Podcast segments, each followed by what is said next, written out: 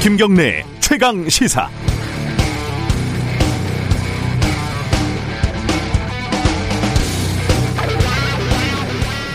택배 기사분들을 가끔 엘리베이터 같은 데서 이렇게 부딪히잖아요. 뭔가 좀 공통점이 있는 것 같지 않으시던가요? 어, 살찐 사람이 거의 없다는 겁니다. 아니 대부분 다들 굉장히 말랐어요. 그 동료 기자가 취재를 하면서 측정을 한 적이 있는데 하루에 한 180층 정도를 계단을 오른다고 합니다. 그리고 2만 4천 보 정도를 걷는다고 하고요. 게다가 밥은 먹을 새가 없고 뭐빵 하나 먹고 운전하면서 김밥 한 줄 입에 넣고 하루에 14시간, 15시간, 16시간 이렇게 일을 하니까 살을 찔 새가 없는 거죠. 밤에 발바닥에 파스를 붙이고 자지 않으면 잠이 안 온답니다. 경련이 일어나서요.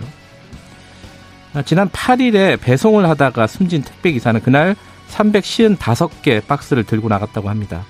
분류 작업 시간을 빼면요. 한 1분에 하나씩 배달을 해야 되는 숫자입니다. 그 택배 기사가 응급실에서 생사를 오가는 동안에 아들을 잃은 아버지는 아들의 전화를 들고 고객의 항의에 응대를 해야 됐다고 합니다. 택배 왜 안 오냐 뭐 이런 얘기였겠죠.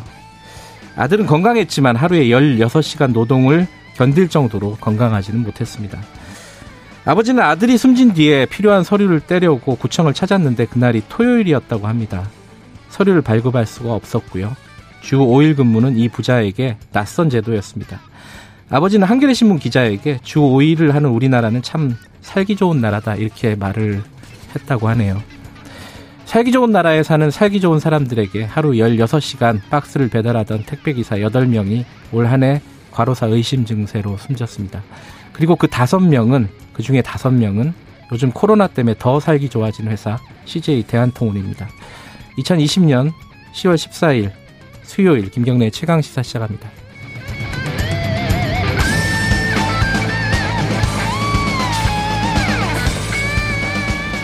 김경래 최강 시사는 유튜브 라이브 열려 있습니다. 실시간 방송 봐주시면 좋고요. 샵, 9730으로 아, 문자 보내주시면 저희들이 공유하겠습니다. 짧은 문자는 50원, 긴 문자는 100원입니다. 스마트폰 콩 이용하시면은 저희들이 어, 무료로 이용하실 수 있습니다. 문자 참여해 주시면은 이번 주에는 10분 추첨해서 모바일 커피 쿠폰 보내드립니다. 오늘은 아까 제가 오프닝에서 말씀드린 택배 기사 돌아가신 택배 기사분 아버님을 좀 연결해서 3부에서 좀 얘기 좀 나눠보고 왜 이런 일이 계속 반복되는지 한 번 더 짚어볼게요. 이게 계속 했던 얘기지만은 될 때까지 해야겠죠. 1부에서는 어, 검사와 죄수 간의 뒷거래 계속 취재하고 있는 뉴스타파 심인보 기자 어, 예정돼 있고요. 2부에서는 국민의힘 경선 준비 어떻게 되고 있는지 알아봅니다.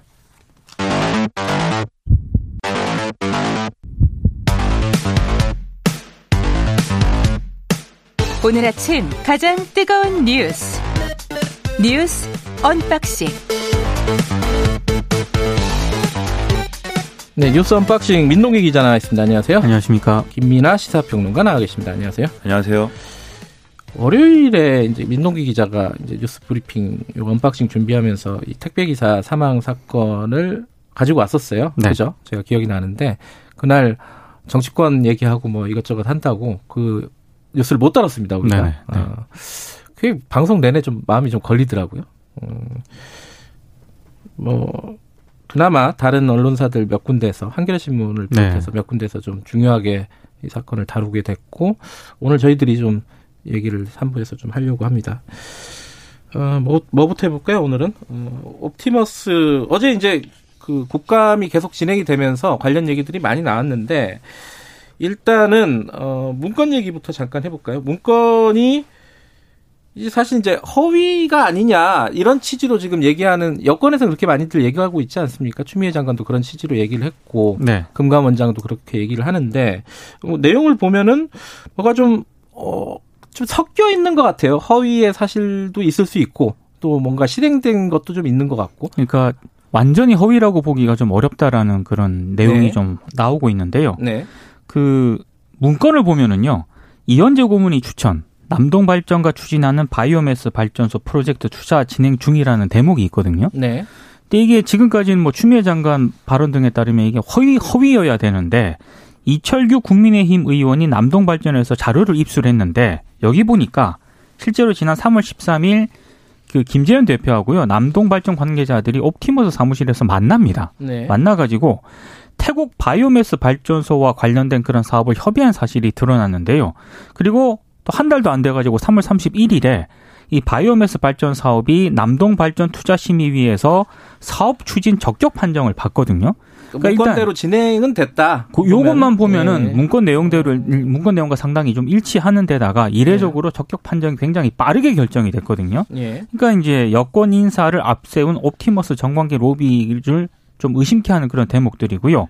물론 여기서 이제 한 가지 좀 전제가 돼야 될 것은 문건에 나오는 대로 이현재 고문 있지 않습니까? 옵티머스 고문. 예. 실제로 추천을 했는지는 이건 확인을 해봐야 되는 그런 대목이긴 합니다만 어찌됐든 투자를 진행하고 있다는 정황이 어느 정도 드러난 거는 좀 확인이 된 상황입니다. 근데 이거는 그 몇 가지를 나눠서 생각을 해야 되는데 지금 네.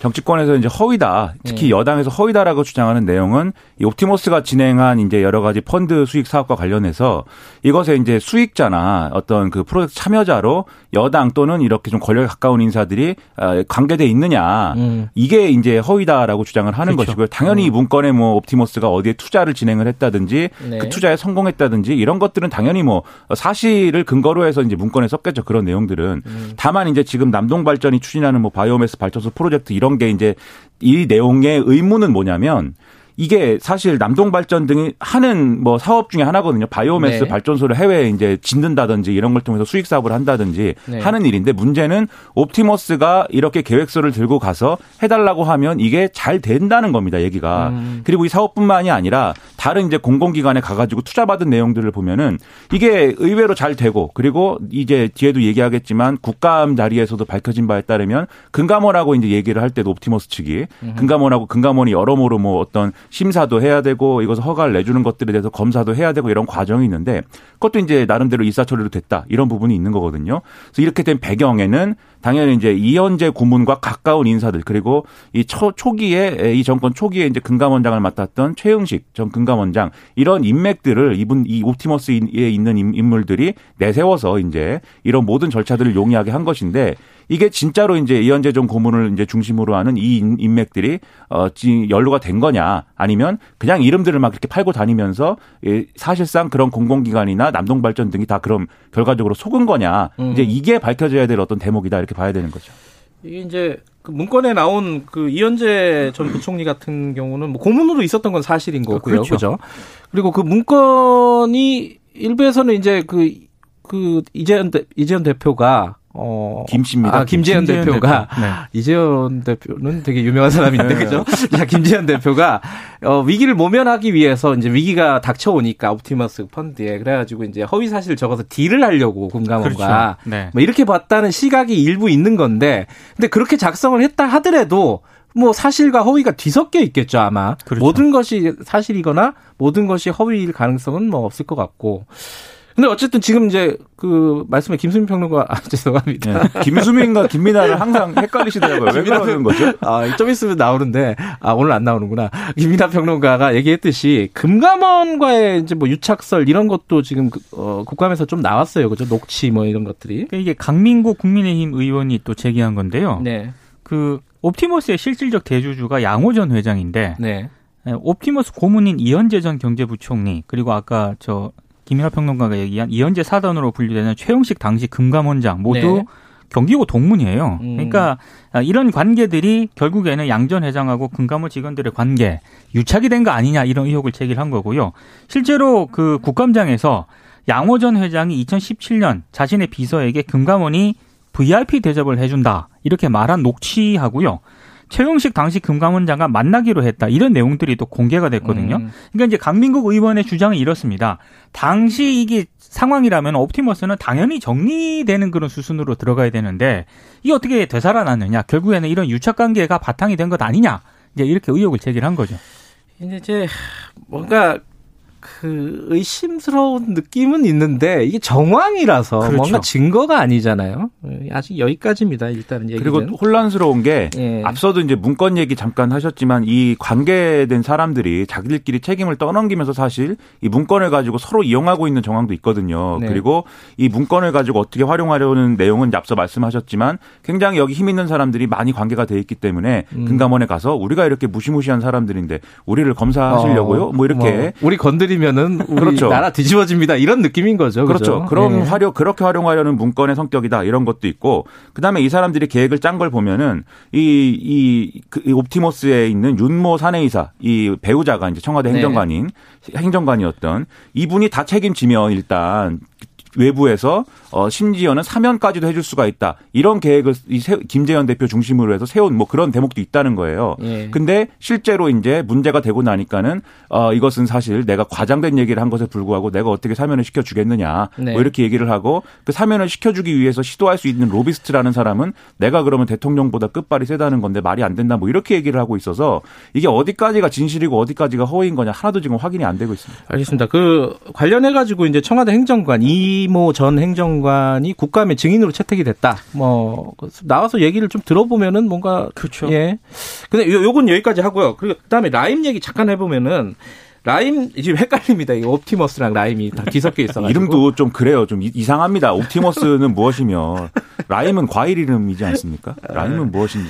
이게 어 지금 그 강기정 전 청와대 정무수석한테 5천만 원 줬다고 김봉현 씨가 얘기를 한 거잖아요. 네. 근데 거기에 관련된 뭐 문자 같은 것들이 공개가 됐다고요? 이거 어떤 얘기입니까, 이거는? 조선일보가 단독 보도를 한 것인데 네. 이 김봉현 전 회장이 예. 자기 지인하고 이제 이렇게 좀 나눈 문자의 내용입니다. 그래서 예. 이 지인이 계속 이제 뉴스에 나오니까 그리고 이 당시에 이제 금융권에 이 라임 자산 운용이 뭐 펀드 돌려막기를 하다가 뭐가 터질 것 같다 네. 이런 소문이 돈다고 하니까 걱정돼서 문자를 보냈다는 거예요. 음. 그래서 김병현 회장, 김봉현 전 회장한테 괜찮으냐 이렇게 보내니까는 아 내가 누구냐 나는 경비를 아끼지 않는다고 하지 않았느냐 금감원이고 민정수석실이고 다 내 사람들이다 걱정하지 마라.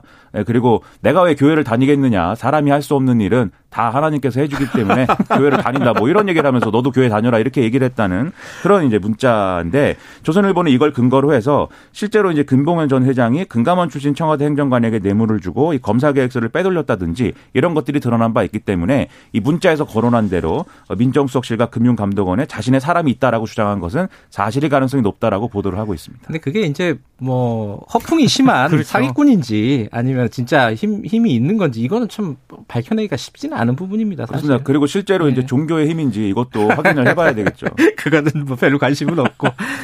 그런데 이제 이 관련해 갖고 검찰이 수사를 하고 있는데 네. 청와대에 그 이강 이게 이제 돈을 전달했다는 사람이 이강세 씨잖아요. 전 MBC 사장 그 광주 MBC 아, 사장 광주 MBC 사장. 네.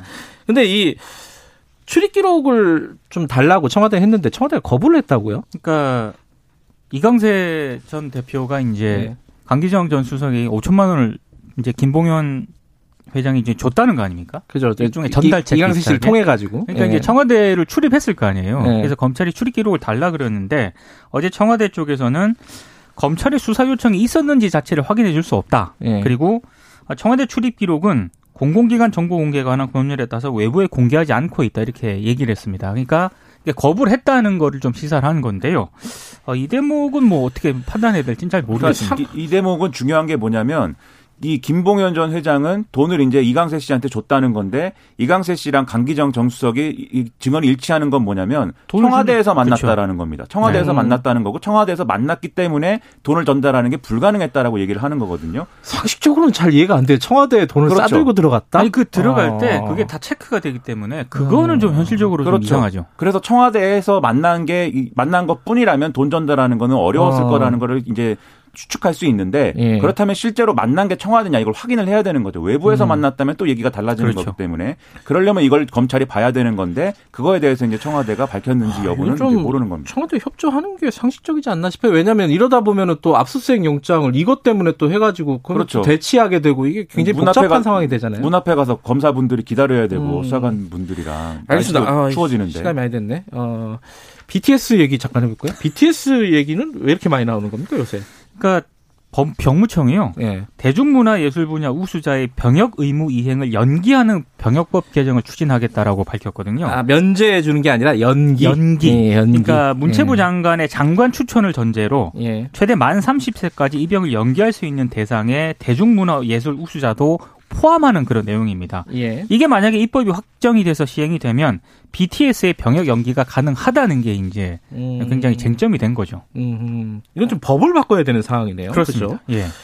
그좀 이게 연결은 안 되는 얘기인데 같은 병무청 얘기니까 유승준 씨 유승준 씨는 어에 대해서 또 나왔어요 지금 국감에서 그렇죠. 이게 몇 년째 나오는지 모르겠는데 때만 되면 네 또 나와서 또 욕 먹고 하는데 이 모종화 병무청장이 이 이채희 국민의힘 의원이 이 유승준 씨의 입국 금지 문제 이걸 이제 거론을 하니까 어, 굉장히 그 강한 대답을 했습니다. 그래서 유승준이라는 용어를 쓰고 싶지 않다. 미국 사람이 스티븐 류라고 생각하고 있다. 음. 그리고 병무청 입장에서는 여전히 이제 입국 금지에 어떤 그런 방침을 유지하는 게 기본 입장이다. 이렇게 이제 주장을 했거든요. 네. 이게 그 이런 이게 거의 이 발언의 수위는 우리가 뭐 병무청장이라든지 공직자라기보다는 이제 우리가 인터넷에서 많이 하는 그런 표현의 수인데 어쨌든 이렇게 얘기를 했기 때문에 유승준 씨는 굉장히 지금 뭐 반발하고 있는 상황인데요. 대법원에서 이제 비자를 내주는 게 정당하다라는 판결도 있고 했는데 왜 나만 이렇게 계속 어, 입국 금지를 하는 유일한 사례로 남겨놓는지 자신은 뭐 굉장히 뭐 유감스럽다라는 주장을 SNS를 통해서 하고 있습니다. 옵티머스 라임을 너무 길게 했네요.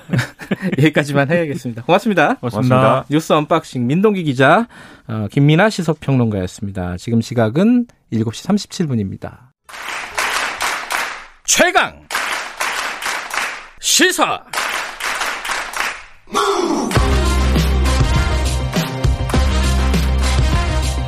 지금 여러분께서는 김경래 기자의 최강 시사를 듣고 계십니다.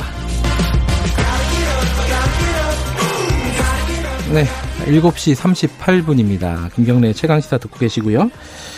어, 죄수와 검사라는 어, 시리즈 보도를 뉴스타파에서 지난해부터 하고 있는데 어, 이게 이제 처음에는 검사들의 뭐 성매매 의혹, 뭐 그리고 어, 금융 재벌들과의 유착 관계, 뭐 이런 전관들 문제 이런 것들 다루고 그 다음에는 한명숙 전 총리의 어, 뇌물 사건 여기에서 이제 위증이 있었다 그리고 어, 검사들이 위증을 교사한 거 아니냐 이런 의혹을 제기한 바가 있고요. 이번에 새로 지금 세 번째 얘기가 나오고 있는데 여기서는 또 검사들하고 재수들 간에 모종의 거래가 좀 있었다. 이게 이제 그 거래가 있었다면 돈이 필요했을 것이고 어, 어떤 무엇을 가지고 거래를 했느냐 뭐 이런 부분들이 어, 궁금한 부분들이죠. 이거 취재하고 있는 어, 뉴스타파 신민보 기자 스튜디오에 모셨습니다. 안녕하세요. 예, 안녕하세요. 어, 대한민국에서 가장 재수들하고 친한 기자가 아닌가. 더 친해지려고 노력하고 있습니다. 네. 근데 그런 얘기 많이 듣지 않아요? 재수들은 좀 신뢰도가 떨어지는 거 아니에요? 어차피 범죄자들인데 그 사람들 예. 얘기를 듣고 이렇게 보도를 하는 게 좀 문제가 있는 거 아니냐 이런 얘기 많이 듣지 않아요? 사실 그런 이유 때문에 음. 그동안 죄수들이 했던 얘기들이 보도가 잘 안 됐었죠. 네. 예. 당연히 이제 그런 위험이 있고요. 예. 다만 저희는 죄수들의 얘기를 고지고대로 보도하는 게 아니고 네. 최대한 저희가 언론사로서 할 수 있는 검증은 최대한 한 뒤에 예. 증거를 확보한 뒤에 거기에 해당하는 내용만 방송하고 있습니다. 지금 아까 제가 잠깐 말씀드렸는데 시즌 1 그러니까 어, 검사들의 성매매 의혹이라든가 뭐 그때도 재수가 재수와 검사 간의 거래 같은 것들이 잠깐 나오기도 했었고 예. 뭐 그리고 한명수 전 총리 사건을 보도한 예. 이후에 예. 뭐 관련된 법무부에서 뭔가 제도 개선이 좀 이루어졌다는 얘기들이 나왔어요. 뭐 예. 어떤 게 이루어졌어요? 그러니까 뭐 저희 보도 이후에 뭐 사람도 구속되고 뭐 그 한명 예. 사건에 대한 재조사도 시작되고 뭐 이런 감찰을 하고 있죠. 감찰이 그죠? 시작되고 예. 이제 가장 의미 있는 거는 아무래도 제도적인 개선일 텐데 네. 법무부가 지난 9월에 어, 제도 개선안을 내놨습니다. 이게 인권 보호를 위한 검찰 수사 관행 개선 방안이라는 음. 제목이었는데 한마디로 이제 저희가 보도했던 그 검찰이 무분별하게 재소자를 소환해서 마음대로 막 검찰청에 예. 계속 불러가지고 매일같이 예. 출정을 시켜가지고 음. 그 안에서 조서도 남기지 않고 어떤 얘기들을 하면서 어떻게 음. 사건을 만들어가는지 모르잖아요. 요거를 이제 못하게 했다. 음. 그리고 뭐 반드시 나오면 기록을 하게 하고 제소자가 원할 때만 나오게 하고 뭐 이런 정도의 제도 개선이 있었습니다. 그러니까 그 한명숙 전 총리 사건 예. 때 핵심 증인이었던 한만호 씨가 70번이 넘게 이제 출정을 그렇죠. 간 거잖아요. 73번 출정 나왔는데 네. 조선은 5번밖에 없었죠. 어. 그러니까 그 사이에 검사가 뭐 협박을 했는지 회유를 예. 했는지 아무도 알 수가 없다. 알 수가 없고. 그래서 그런 거를 하지 말라라는 예. 제도 개선이 있는데 실제로 지켜질지는 좀 지켜봐야 되겠다. 이게 뭐 법이 바뀌고 이런 게 아니라서. 예. 요번에 취재한 거는 예. 감옥 안에서 검사와 죄수 간에 벌어진 어떤 거래를 얘기하셨는데 그렇습니다. 예. 어, 이거 뭐 줄거리가 좀 복잡해 갖고 간단간단하게 예. 좀 따라가 볼게요. 예. 일단 그런 것들을 죄수가 있고 검사가 있으면 바로바로 바로 만날 수는 없을 거 아니에요. 맞아요. 예. 이걸 중간에 예. 거간하는 거간꾼, 네. 예. 뭐 영어로는 브로커, 예. 브로커가 감옥에 있다고요? 이건 어떤 말이에요? 그러니까 이런 거죠. 이 죄수들이 이제 감옥에 한두 번 가본 사람들이 아니고 이제 여러 번 가본 사람들이에요. 네. 그런데 처음에 이제 죄수가 됐을 때 검사들하고 안면을 튼 거죠. 조사를 받으면서. 예, 조사를 어. 받으면서 안면을 트고 예. 또 이제 이런 분들이 또 이게 세잖아요. 이빨이 셉니다. 그래서 그 감옥 안에서 다른 죄수들로부터 많은 얘기를 들어요. 예. 정보를 듣고. 예. 그럼 이제 감옥 안에 있는 죄수들이 사건 정보가 많이 있을 거 아니에요. 네. 이거를 검사한테 갖다 줍니다. 음. 그럼 검사는 이 사람의 얘기를 듣고 그 죄수를 불러 수사를 하고 네. 뭐 이런 식의 일들을 지속적으로 해오면서 이 사람들이 감옥 안에서 어떤 권위가 생기는 거죠. 음. 재소자들 사이에서 야저 음. 사람한테 가면 사건이 잘 된다, 해결된다. 예. 그래서 이제 점점 브로커 재소가 돼서 음. 심지어 어떤 사람들은 사기범인데 밖에 있을 때보다 안에 있을 때 더 많은 돈을 번다. 이런 얘기를 하는 사람도 있어요. 돈을 번다고요? 그렇죠. 그 예. 거래를 서사시키고 이러면서. 예, 예. 자, 그게 이제 잘 이해가 안 되는 부분인데 왜냐하면 검사한테 제보하는 거는 그럴 수 있는 거잖아요. 그렇습니다. 내가 예. 어떤 범죄 사실을 예. 어, 알고 있으니까 예. 검사 죄수진만은 네. 뭐 검사한테 나 이런 거 알고 있으니까 수사 좀 해달라 이렇게 얘기는 할 수 있는데 그 중간에 누가 이제 거간을 한다는 얘기인데. 그렇죠. 이제 여기서 이제 실제 보도를 보면은 브로커 재수는 이 씨라고 불리고요. 예, 예. 가명을 쓰고 있고 예. 그리고 그 제보 사건을 제보한 사람은 재수 K라고 부릅니다. 예. 자, 재수 K는 누구죠? 이거 우리가 알만한 사람이에요, 사실은. 저희가 그 죄수사 검사 음. 이제 첫 번째 시즌을 할 때 김영준 전 검사 얘기를 했었어요. 네. 김영준 전 검사가 이제 뇌물을 받았는데 예. 그 뇌물을 줬던 예. 고규동창 스폰서라고 알려져 있죠. 음. 그 고규동창 스폰서 김 씨가 바로 이번에 죄수 K예요. 아, 감옥에 가서 예. 그때 감옥에 갔잖아요. 그죠? 그때 감옥에 2016년도에 구속이 돼서 지금까지 음. 있는데 지난번에 이제 저희한테 이제 제보를 하고 추가 제보를 한 거죠. 근데 네. 이번에는 본인이 직접 겪은 어떤 음. 이런 사건 거래를 제보하겠다라고 음. 저희가 얘기를 들어보고 뭐 작년부터 지금까지 저랑 뭐 수십 통의 편지를 주고 받으면서 음. 계속 얘기를 하고 있습니다. 저도 그 편지를 봤는데 애틋하더라고요. 예, 근데 어쨌든 죄수 K가 예. 어 검사들한테 사건을 제보했고 검사에게 예, 예. 그리고 중간에 브로커 제수 이 씨라는 사람이 껴 있었다. 네. 자 그러면 여기까지는 이해가 되는데 예. 제수 K한테 이 씨가 돈을 줬다는 거예요. 맞아요. 브로커 제수가 예. 야 사건을 예. 제보를 검사한테 하면은 내가 네. 그때 1억을 주겠다 이렇게 얘기를 했다는 거잖아요. 그렇습니다. 예. 아니 그 돈을 주고 사건을 제보하라 그러면 이 브로커 제수는 무슨 자선 사업가도 아니고 뭐 어떤 대가를 받았다는 겁니까? 그러니까 이제 이상하죠. 왜냐하면 예. 이 사람은 자기한테 생기는 건 없잖아요. 예. 근데 돈을 써서 사, 검사가 사건을 제보하도록 한, 하는 겁니다. 검사한테. 예. 예. 자, 그럼 이 사람 어떤 편의를 받았을까? 예. 일단 드러나는 건 이런 거예요. 예. 밤낮으로 출정을 갑니다. 이, 이 사람 같은 브로커도 예. 2016년 한 해에 그 김영일 검사라는 검사실에 94번이나 나갔어요. 그게 중앙지검이었습니다. 예, 중앙지검에. 특수부? 예. 예. 365일 중에 94번. 휴일 예. 빼면 평일 중에 거의 한 절반 이상은 절반 정도는 검사실에 나가 있었다는 거잖아요. 그러면서 음. 검사실에서 막 밖으로 전화를 합니다. 네. 자기 개인적인 용무도 있고 뭐 브로커 일과 관련된 용무도 있고 막 전화를 걸어요. 저희가 그 전화 통화는 녹취도 입수를 해서 음흠. 날짜를 맞춰 보니까 출정한 날짜랑 일치를 하더라고요. 음흠. 근데 이제 표면적으로 드러나는 것은 그렇고 음흠. 아까 제가 말씀을 드렸잖아요. 어떤 브로커들은 안에서 더 많은 돈을 번다고. 그럼 이 사람들이 사건 연결만 하는 게 아니라 그 안에서 돈도 움직이는 거거든요. 음. 그래서 이 돈을 움직이면서 그 돈의 흐름 속에서 자기가 이를테면 수수료도 챙길 수 있는 것이고, 음. 혹은 자기 사업도 추진할 수가 있는 것이고, 네. 이런 것은 드러나지 않은 어떤 편의, 음. 이런 것들이 있기 때문에 이 사람들은 필사적으로 검찰한테 제보가 가도록 이렇게 일을 꾸미는 거죠. 일단 어쨌든 브로커 재수가 그 재수 K라는 사람한테 네. 돈을 준다고 약속을 하고 사건 제보를 종용을 하고 예. 자기는 검사로부터 예. 어, 검사실에서 개인 사무실처럼 전화도 그렇죠. 사용하고 예. 일을 받다. 예, 여기까지는 됐고 드러난 사실이고요. 그러면은 예. 어 이제 도, 본인도 이렇게 전화 몇 통화 하려고 1억을 쓰지는 않을 거 아니에요. 그렇죠? 그렇습니다 예. 보면은 기사를 보면은 그 1억을 주고 사건 제보를 맡긴 거 말고도 예. 제수 K한테 어, 어떤 특정한 인물의 예. 형 집행 정지를 해달라 로비를 네. 했다 로비를 부탁을 맞습니다. 했다는 거예요. 그러니까 1차 거래가 아까 말씀하신 사건 제보 네. 이걸로 이제 1억 준다고 했지만 사실은 8천만 원 정도가 오갔고 네. 2차 제보가 이번에 형 집행 정지 로비예요. 네. 자기가 아니고 제3자 어떤 다른 죄수의 또, 또 다른 죄수 예.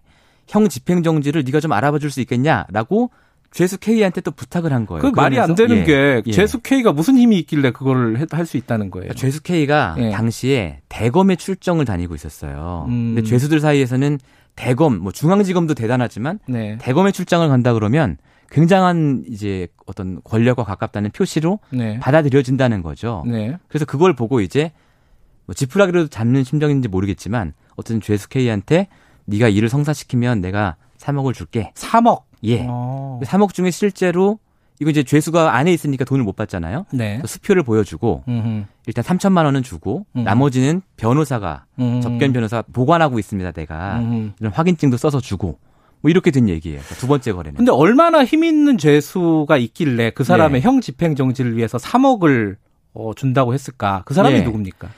이제 IDS 홀딩스 사건이라는 게 있습니다. 검색해 보시면 다 아실 텐데 이게 무려 1조 800억 원 피해 금액이요. 그리고 피해자는 12,000명에 이르는 그래서 제2의 조이팔 사건이라고 불리는 사건이에요. 네. 이 사건의 주범이 김성훈이라는 사람인데 음흠. 이 3억 원을 내고 그러니까 따져보면 결과적으로 네. 저희가 알고 보니까 3억 원을 내고 형 집행정지 로비를 시켜달라고 했던 사람. 네. 이 사람이 바로 김성훈이었고 네. 그 앞에 1차 사건 거래에서도 돈을 낸 게 김성훈이었다. 그러니까 돈, 그, 예. 지금 말했던 두 가지 사건에 움직였던 돈, 브로커가 움직였던 그렇습니다. 돈은 김성훈 금융 사기 사건의 예. 주범 김성훈의 돈이었다. 그렇죠. 그러니까 김성훈이 이제 형을 15년 받았으니까 16년인가요? 15년. 예. 15년. 15년. 15년 예. 받았으니까 나 형 집행정지 좀 해달라. 그렇죠. 이래가지고 아, 제힘 있는 재수 같으니까 예. 대검 다닌 애니까 예. 얘한테 좀 부탁을 해봐라. 이래서 그렇죠. 돈이 건너갔다는 그러니까 중간에 브로커 이, 이모 씨가 있고 제 브로커 제수 음. 이모 씨가 연결을 시켜준 거죠 말하자면. 예. 예. 근데 여기서 이, 이 상황에서 브로커 제수 이 씨한테 로비를 부탁한 상황에서 예. 검사의 역할은 뭐였습니까, 그러면? 그러니까 검사의 역할은 사실 분명하진 않지만 네. 어쨌든 검사가 예. 자기 방에 이 사람들을 같이 불러요. 아. 그러니까 이 사람들이 사실 죄수들이 따로따로 갇혀 있으면 만날 일이 없잖아요. 운동할 때 없잖아요. 영화 같은 데 보면 예, 예, 운동장에서 잠깐 잠깐 그 정도. 예, 그 정도인데 하루 종일 같이 있는 거예요. 검사실에서. 예. 그래서 어. 당시에 이제 김성 김영일 검사가 예. 어, 방위사업 수사부 예. 서울중앙지검 여기 있다가 특수 일부로 옮겼는데 양쪽 방 모두의 출정 기로 저희가 입수해서 보니까 이모 씨 같은 경우는 예. 아까 뭐 1년에 94번 출정 갔다고 했잖아요. 예. 근데 김성훈이랑 같이 출정을 나온 게 20번이 예. 넘어요. 음. 그래서 그 아까 말했던 그 금융사기의 주범 예. 그 사람과 예. 브로커가 검사실에 계속 같이 다녔다. 그러니까 그 안에서 자기들끼리 무슨 얘기가 오간지 알 수 없지만 네. 결과적으로 나온 결과를 보면 이러이러한 모의들을 그 안에서 하고 그것을 실행에 옮긴 것이 아닐까. 바로 검사실에서 음. 그렇게 저희가 충분히 의심할 수 있는 거죠. 검사가 불러야지 오는 거잖아요. 그 사람들은. 그럼요. 그렇죠? 예. 어, 그러니까 검사가 왜 불렀느냐 그 사람들을 그렇죠. 같이 불렀는데 네. 게다가 더 거기서 전화를 사실 로비까지 확인이 됐고 예, 했던 예. 부분이 확인이 된 거고. 예. 근데 제수 K가 결국 이 사실을 경찰에 자수하면서 이 사실이 알려진 거잖아요. 그렇습니다. 예. 왜 자수를 한 거예요, 이 사람은? 그러니까 이 사람이 어 굉장히 이제 검찰에 대한 원한이 깊어요. 히스토리가 굉장히 긴데 네. 그걸 제가 다 말씀드리기는 어렵고 고교동창 사건에서 뭐 검사한테 배신을 당한 거잖아요. 예, 사실. 검사한테 배신, 자기 네. 친구인 네. 검사한테 배신을 당하고 또 변호, 검사 출신 변호사를 샀더니 이 사람도 자기를 배신하고 음. 검찰에 갔더니 사건 축소하고 이런 것들을 목격하면서 내가 이제 검찰의 비위를 까발리겠다라는 음. 마음으로 사건 거래에 응했다라고 음. 본인은 주장하고 있습니다. 그래서 증거들을 모아서 예. 어, 자수를 했다. 그렇죠. 저희한테 제보를 하면서 동시에 경찰에 자수를 했습니다. 수사가 그럼 어디까지 진행이 된 겁니까?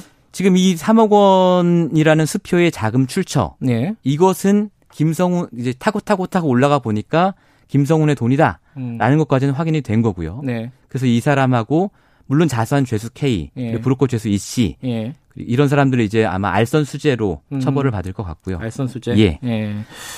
어, 검사는 어떻게 수사가 안 됐나요? 검사는 사실 지금 경찰이 수사하기가 굉장히 좀 어려운 상황이라고 합니다. 왜냐하면 예. 검사실에 이걸 불러서 출정을 불러서 편의를 봐준 정도로는 음. 뭔가 이걸 의율할 법이 음. 마땅치 않다라고 그 지금 생각을 하고 있고요. 네. 물론 이제 직권남용 이런 혐의가 적용될 수도 있을 것 같은데 예. 일단 고민을 좀 하고 있는 것 같고요. 어, 추, 추가 보도로 예. 검사가 이 사건들에 더 개입을 했다 이런 예. 보도는 없나요 혹시?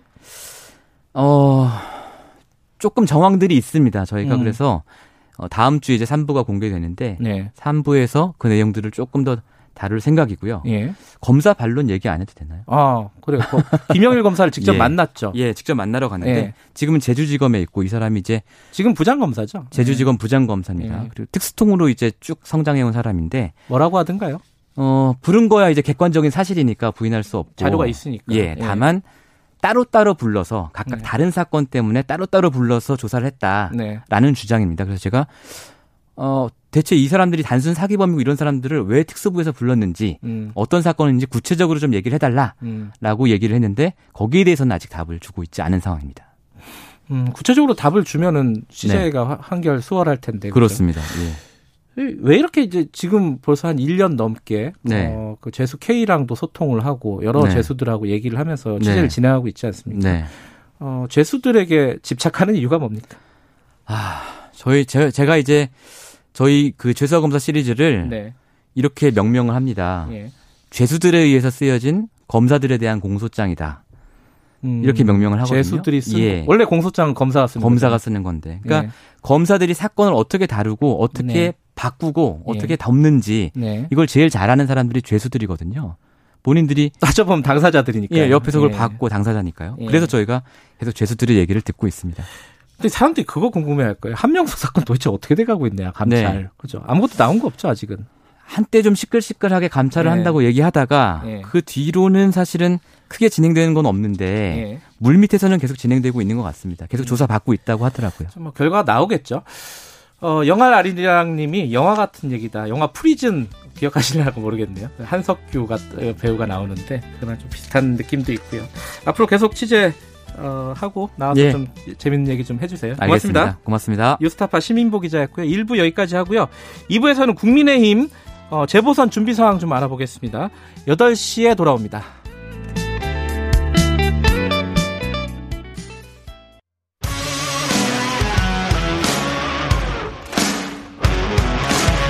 뉴스타파 기자 김경래 최강 시사. 김경래 최강 시사 2부 시작하겠습니다. 국민의힘이 어, 내년에 치러질 뭐 대표적으로는 서울, 부산이죠. 재보선 어, 경선 준비위원회를 출범을 시켰습니다. 이제 이 재보궐 선거가 워낙 중요하죠. 대선 전초전이라고도 하고 음, 근데 이게 좀 출범하면서 조금 삐걱거렸습니다. 어, 인선 과정에서요. 자, 오늘은, 어, 국민의힘 김상훈 재보선 경선준비위원장 연결해서 관련 얘기 그리고 앞으로 재보궐 선거 전망 뭐 이런 것 좀 여쭤보겠습니다. 위원, 아, 김상훈 의원님 안녕하세요. 예, 안녕하세요. 예. 애초에요, 이 유일호 전 부총리를 김종인 위원장이 내정을 했다. 뭐 이런 얘기도 나왔었고, 그러면서 또 갑자기 이제 김상훈 위원장 체제로 바꿨는데, 이게 뭐 중간에 어떤 일이 있었던 거예요? 좀 공개하실 수 있는 부분이 있나요? 어, 아니요, 변경된 부분에 대한 경위는 제가 그 따로 듣지는 않았고요. 아 그래요? 어, 음. 다만 이제 조금 객관적이고 합리적인 대안을 음. 도출해달라는 어, 의지가 있었고, 네. 또 어, 서울, 부산과 별도의 좀 연고를 갖지 않는 아. 어, 위원장이 예. 선거 경선 룰을 정하는 것이 보다 공정하지 않겠나 하는 네. 어, 그런 의견도 있는 것 같습니다. 뭐 이게 뭐 해석하기 나름인데 어, 뭐 예. 어떤 시각에서는 이게 김종인 위원장하고 조영 원내대표 간에 좀 불협화음 있는 거 아니냐? 뭐 이렇게 보는 시각도 있는데 위원장님은 어떻게 보세요? 그렇지는 않은 것 같아요. 제가 김종인 비대위원장에게 어, 경선준비위원회 위원장을 맡아달라는 네. 그 제안을 받고 네. 바로 주호영 의원과 상의를 했습니다. 어허, 예. 어, 그래서 어, 주호영 의원이 아마 이제 어, 인사가 저로 결정된 내용은 몰랐던 것 같아요. 아. 그래서 어, 뭐 제가 말씀을 드릴 때는 조금 더 명망 있는 분을 준비위원장으로 모시면 홍보에도 도움이 되지 않겠나 하는 그런 생각을 갖고 있었는데 네. 어, 경선의 룰을 정하는 어, 위원회니까 음. 보다 객관적이고 좀 중립적 입장에서 역할을 수행하면 된다라는 주문이 있었고 음. 그렇게 수락을 하게 된 겁니다. 예. 근데 애초에는요, 뭐 선거 예. 대책위원회 형태로 만들어질 거다라는 얘기도 있었는데 이 경선 준비위원회라면 아까 말씀하신 뭐 경선 룰 같은 걸 정하는 조금 어 뭐랄까요 하는 활동 범위가 좁혀진 거 아니냐? 좁혀졌다. 예, 예. 이게 이유가 있나요? 어, 아마 로드맵상으로 보면 네. 그 경선 준비위원회에서 경선의 방식과 룰을 정하고 예. 후속적으로 또 선거관리위원회가 발족을 하게 돼 있습니다. 어, 그래서 아마 선거대책위원회가 두 가지 기능을 다 수행하는 것보다는 네. 조금 역할을 나누어서 어, 좀 더 전문적이고 또 정교하게 음. 어, 로드맵을 수행해 나가는 게 좋지 않겠나 하는 그런 취지인 것 같습니다. 지금 그 지상욱 의원 같은 경우에는 어, 이 준비위원을 사퇴를 한 거죠. 그죠? 예. 그러니까 본인이 이제 서울시장으로 거론되는 측면도 있고 그러니까요. 후보로. 그리고 이제 김선동 부위원장 같은 경우에는 어, 본인은 또 이 서울시장에 나갈지 안 나갈지 여기에 대한 명확한 얘기가 없는데 일단 뭐 사퇴를 안 했어요. 근데 서울시장, 부산시장 뭐 이런 데 나갈 사람들은 다 사퇴해야 되는 거 아니냐 이런 얘기들이 당내에 있지 않습니까? 이거 어떻게 보세요, 이거는? 여의도 연구원장과 사무총장은 사실상 당연직으로 지금 들어와 있는 건데 네. 어, 이 경선준비위원회는 또 룰을 정하는 심판단의 역할을 그렇죠. 어, 하기 때문에 예. 선수로 뛰실 분이 심판단에 들어와 있는 것은 음. 어, 공정하지 않다라는 생각이 듭니다. 아마 예. 본인들께서도 그렇게 자각을 하실 거고 예. 어, 지상 원장은 그런 취지에서 당의 부담을 주서는 안 된다고 해서 음. 어제 어, 용퇴를 하신 거고 네. 어, 만약 김선동 총장이 또 본인께서 예. 서울시장 후보로 나갈 의사가 명백하다면 네. 아마 제가 아는 김선동 총장은 본인께서 음. 어, 그런 좀 그 용태를 하실 분이다 음. 그렇게 생각합니다. 다만 지금 서울시장 후보로 나설지에 대한 음. 그좀 확인이 되지 않은 상태이기 때문에 네. 본인과 좀 그런 논의하는 기회를 갖도록 하겠습니다. 그러니까 뭐 김선동 사무총장도 마찬가지고 박수영 의원 같은 경우도 그렇고 이게 이제 어 계속 그 준비위원을 한다는 뜻은 선거에 안 나가는 거다 이렇게 뭐 유권자들은 바라보면 되나요? 어떻게 보, 세요 그렇죠. 음. 그 이것은 이제 룰을 정하고 심판하는 그런 역할이기 때문에 예. 어뭐 선수로 뛰실 분이라면 당연히 여기서 용퇴를 하실 테고 예. 계속 여기서 활동하시면서 본인들이 영향을 보태주신다면 네. 후보로 나설 뜻이 없다라고 봐야 되지 음. 않겠습니까? 네, 알겠습니다. 그 어, 재보궐선거 전망 얘기하기 전에 뭐 예. 그 김종인 위원장 얘기 하나만 여쭤보고 가죠. 그 장재현 예. 의원 같은 경우에 예. 뭐 예를 들어 가지고 뭐 김종인 위원장을 마이너스의 손이다. 그리고 뭐 상임위 다 포기한 거는 이제 어, 문제가 있었던 전략이다. 등등등 얘기를 하고 당내에서 네. 약간 최근에 보면은 요번에 이제 준비 만들어진 과정도 물론 이제 지금 위원장님은 그거는 아니라는 취지로 말씀하셨지만 김종인 위원장의 리더십이 조금 흔들리는 거 아니냐 이러다가 제복을 못 하고 이게 비대위 체제가 무너지는 거 아니냐 이런 약간 섣부른 얘기긴 하지만요 그런 얘기 나오는 거에 대해서 어떻게 생각하세요? 네. 그 우리 김경래 진행자께서 또 당에 좀 갈등을 그 좀 부추기는 그런 진행을 하시는 거예요. 뉴스가 약간 갈등을 네, 주로 보는 네, 측면이 김종인 있죠. 예. 비대위원장께서는 예. 이제 큰 방향을 잡고 예. 또 노선을 어 수정하고 네. 또 다시 어, 국민들의 어좀 호응을 받기 위한 음. 중도 끌어안기에 굉장히 좀 고심을 하는 부분이 있습니다. 네. 그러다 보니까 사실 우파 보수라는 게 스펙트럼이 굉장히 넓잖아요. 그렇죠. 이런 의견을 가질 수 있는 분도 있고 네. 같은 보수인데도 불구하고 네. 어, 다양한 의견들이 있는데 서로 다른 색깔의 보수를 좀 인정하지 못하는 부분도 있는 것 같아요. 음. 지금은 음. 어좀 그 김종인 비대위원장에게 내년 4월까지 역할을 맡겨놨으니까 네. 그분의 판단을 존중하고 네. 그분께서 가는 큰 방향에 좀 호응해줄 필요가 있다고 판단이 되고 네. 아마 위원장께서도 뭐 크고 작은 좀 그 불만 사항에 대해서는 어 체크를 하고 예. 또 혹시 수정할 게 있는지 예. 그 검토하는 그런 시간을 갖고 계신 걸로 알고 있습니다. 아마 네. 특별한 문제는 없다 이렇게 판단을 합니다. 예. 예, 일단 그 경선 준비 위원장 중책을 마치셨는데 내년 네. 재보궐선거 뭐 당 입장에서도 그렇고 우리 정치에서도 그렇고 우리 나라를 통해서도 그렇고 어떤 의미가 있는 선거라고 규정하고 계십니까? 예, 어, 들어 뭐 대선 전초전이다 이렇게 표현도 하시는데 네. 이게 어, 대한민국 수도 서울에서 치러지는 선거고 네. 또 제2의 도시 부산에서 치러지는 선거입니다. 네. 뭐 입에 올리기 민망합니다만은 어, 이 재보궐 선거가 어, 시정을 팽개치고 예. 성추문이란 불미스러운 일로 해서 공석이 된 자리를 메꾸는 선거이기 때문에 그렇죠. 음. 어뭐 자연스럽게 또뭐 현 정권의 심판에 대해서 네. 어 되돌아보는 그런 시간 되지 않을까 생각합니다. 아무래도 네. 어 지금 또 대한민국이 더 공정하고 정의로운 나라가 된 것인지 네. 더잘 사는 나라가 된 것인지 예. 대선이 또 다가오고 있다 보니까 자연스럽게 음. 또현 정권의 여러 가지 어 좀 정책에 대해서 진단하고 되돌아보는 그런 음. 어, 심판의 선거가 되지 않겠나 그렇게 생각을 합니다. 그럼 뭐 위원장님한테는 이제 뭐 당장 떨어진 게 룰을 어떻게 정할까 이게 이제 네. 미션 아니겠습니까, 그죠? 예.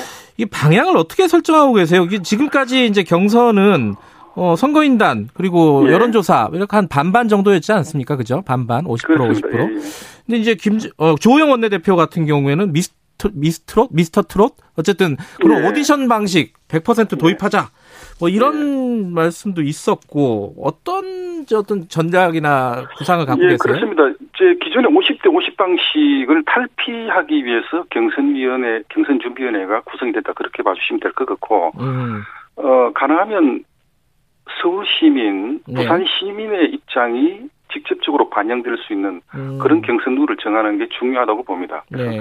뭐 이 기존의 당원들께서 행사하셨던 그 투표권이 완전히 제한되지는 않겠지만 네. 조금 비율이 줄어들 수 있다고 보고 음. 또 조영 대표가 제안한 미스터 트롯은 네. 그 이유가 많은 사람들의 관심과 참여를 유발해 보자라는 그렇죠. 그런 제안의 하나라고 예. 보여집니다. 그래서 어 보다 많은 분들께서 참여하시고 음. 또 관심을 갖고 민심을 제대로 반영할 수 있는 방식이 있다면 네. 어, 그런 부분을 채택을 해야 되겠죠. 그래서 어, 그런 방법에 대해서 고민을 좀 하고 있고 예. 또 하나는 서울시장과 부산시장을 하고 싶어하는 분들은 많아요. 예. 다만 이제 그분들 중에 그 서울시나 부산시의 발전을 위해서 헌신할 수 있는 정책적 영향을 가진 분들에 대한 음. 검증 절차가 있어야 되지 않겠나 하는 생각을 갖고 있습니다. 그래서 네. 단순히 뭐 여론조사나 투표 정도 가지고 음. 후보를 선별하는 것보다는 네. 어, 그분들의 생각들을 음. 읽어보고 네. 또 과연 유권자들에게 신뢰를 얻을 수 있는 후보가 될 수 있을 것인지에 대해서 좀 검증하는 그런 절차도 포함이 될 것이다 이렇게 말씀드릴 예. 수 있겠습니다. 그러니까 그 조호영 원내대표가 얘기한 뭐 미스터 트롯, 미스트롯 뭐 이런 어 방식을 어 원용하는 측면도 고려하고 있다. 이런 말씀이시네요, 일단은. 예, 뭐 그런 부분도 장점을 좀 흡수해야 되지 않겠나 하는 생각을 갖고 있습니다. 검증도 말씀하셨는데, 근데 검증이라는 예. 게참 기준이 애매하잖아요. 어떤 예. 후보는 사실 검증이라는 게 좀 네거티브 성격이 강하지 않습니까? 이런 사람은 뭐 안 된다.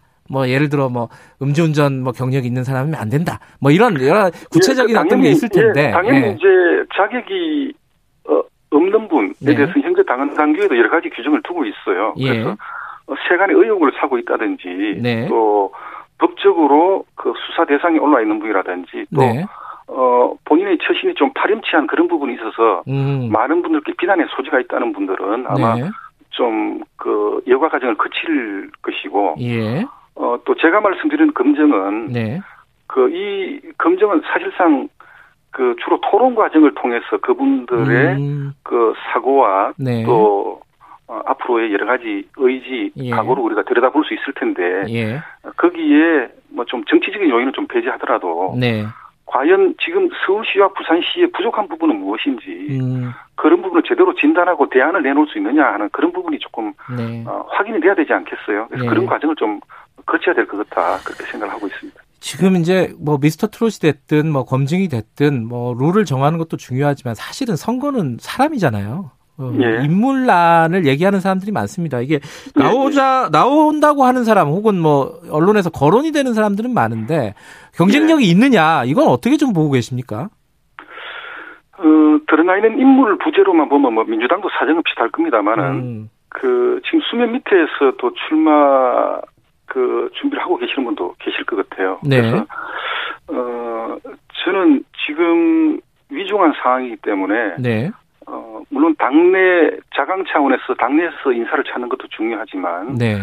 당 밖에서도 어, 우리가 부족한 부분에 대해서 예. 어, 해법을 제시할 수 있는 네. 역량 있는 후보라면 네. 어, 우리가 영입을 해서 어, 그분들도 같은 어, 경쟁 라인에서 예. 우리가 판단하고 또 선택할 수 있는 기회를 드려야 된다 이렇게 음. 생각을 합니다. 그래서 지금은 뭐 쥐를 잡는 고양이가 검은색이든 흰색이든 네네. 어, 네. 우리는 좀 더 좋은 사람을 찾아 나서는 그런 노력을 어, 분주히 해야 될 걸로 그렇게 생각합니다. 그러니까 외부 인사 영입도 열어놓고 생각하겠다는 말씀이시잖아요.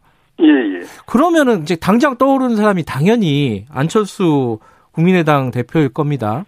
그러니까 예. 안철수 대표 같은 경우에는 근데 주, 어, 뭐야, 김종인 위원장이 굉장히 좀 부정적이에요. 예. 이런 부분들은 당내에서 좀 갈등이 벌어지지 않을까라는 생각도 드는데, 우려도 있는데, 어떻게 보세요? 그래서 제가 안철수 대표의 그 속마음을 모르고 말씀드리는 거 좀 결례일 끝에서 좀 말을 참가하겠습니다만은. 네. 안철수 대표는 결과적으로 그 다음 대선 특히 정권 교체를 희망하는 어 열망하는 분들 입장에서 보면 어, 국민의 힘과는 힘을 좀 같이 합쳐야 될 뿐이다. 네. 그렇게 판단하고 어 가능하면 잠재적으로 대선 후보로 거론되는 분에 대해서는 좀 가치를 높여주고 음흠. 또 그분들을 존중하면서 같이 협력할 의사가 있는지 타진하는 게 굉장히 중요하다고 봅니다. 네. 아마 어, 국민의힘이 그런 길을 걸어갈 것이다 이렇게 기대를 하고 있습니다. 예. 근데 만약에 안철수 대표 쪽에서 어, 예. 서울시장 쪽에 뭐 당장 뭐 예. 같이 선거를 치르고 싶다라고 하면은 예. 같은 다른 후보들하고 같은 조건으로 같이 경선을 치를 수 있을 거라고 보세요? 글쎄 안철수 대표에서 그런 의사를 피력하는 시기가 중요할 테고 네. 아마 또 후보를 선택하는 과정에 그런 의사 표시가 만약 있다면 네. 어 저희들이 그 예를 들면 뭐 예비 경선과 본 경선이 있겠지만 네. 그 그분의 입장에서 우리가 좀 어 존중해드리는 음. 그런 과정과 방식은 필요하다 이렇게 음. 생각은 합니다. 지금 좀 그 민주당보다는 좀 빠르지 않습니까? 지금 일정이 보면은 그죠? 야당이니까요. 예. 우리가 좀 더 바쁘게 움직여야 되겠죠, 아무래도. 음, 예. 스케줄 상으로 보면 언제쯤이면은 어, 유권자들이 어, 후보들의 대략적인 윤곽이나마 파악할 수 있을까요? 스케줄 어떻게 보고 계세요? 예, 경선 준비위원회가 아마 11월 중순까지 해서 룰을 세팅을 할 것 같습니다. 예. 어, 그럼 그 룰을 갖고 음. 어, 선거관리위원회가 아마 구성이 될 텐데 네. 12월 말 또는 뭐 1월 달쯤에는 어, 양 지역 출마를 희망하는 후보군들이 어, 윤곽이 잡히지 않겠나 그렇게 생각을 합니다. 어, 그 민주당은 사실은 서울시장, 부산시장을 낼 수가 없는 거잖아요. 이 지금 현재 민주당의 당원으로 보면은 그죠. 이거 어떻게 보십니까 이거는? 민주당의 당원뿐만 아니고 상식적으로 판단한다면 네. 그 우리가 재보궐선거를 하자고 해서 한 게 아니지 않습니까? 예. 또 참 입에 올리기는 민망합니다만은 어, 성추문이라는 불미스러운 일로 해서 시정을 팽개치고 가버리셨어요. 예. 그 빈자를 지금 이제 임자를 찾는 선거입니다. 그래서 예. 뭐 정치적 검도로 생각을 한다면 민주당에서 보궐선거 후보 공천이라는 이야기가 나와서는 저는 안 된다고 봅니다만은 예, 예. 어, 어떻게 될지 모르겠어요. 다만 어 아마 선관위 추산으로 한 858억의 막대한 선거 비용이 다시 이제 들어가게 됐습니다. 네. 어, 그런 데에 대한 책임을 음. 민주당은 인식을 해야 될 테고 네. 또 그런 부분에서 민주당이 좀 대승적으로 판단할 필요가 있겠다라는 생각을 하고 있습니다. 네, 마지막으로요. 어, 예. 지금 이제 국민의힘이 지지율 같은 것도 좀 정체 상태입니다. 약간 떨어지는 예. 느낌도 있고요. 그리고 뭐 예. 인물난 얘기는 아까도 잠깐 짚었었는데 예. 이번 선거에 어떤 필승 전략이라고 할까요? 어떤 게 필요하다고 보십니까? 음, 뭐 저는 개인적으로 여론조사의 추이에서 굉장히 오랫동안 지켜봐오고 분석을 좀 해온 사람 중에 한 사람입니다. 아, 네. 저는 어, 여론조사 결과 일이 일비할 필요는 없지만 네. 어, 여론조사 방식, 특히 여론조사 대상자의 모집단을 추출하는 데는 어, 편향된 방식이 적용돼서는 안 된다는 생각을 갖고 있습니다. 그래서 네.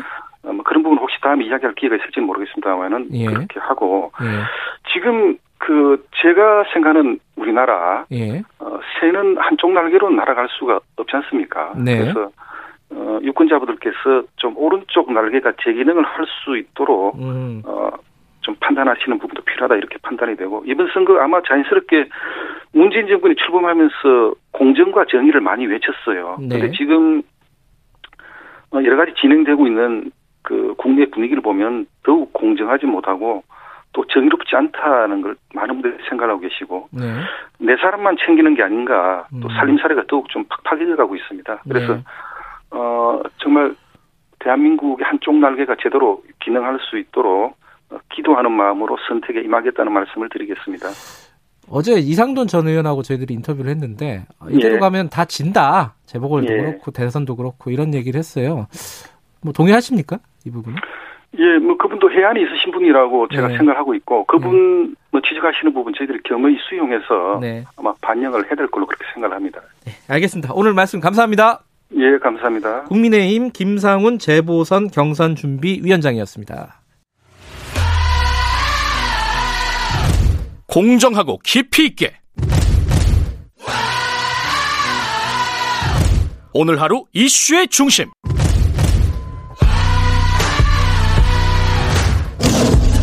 김경래 최강 시사.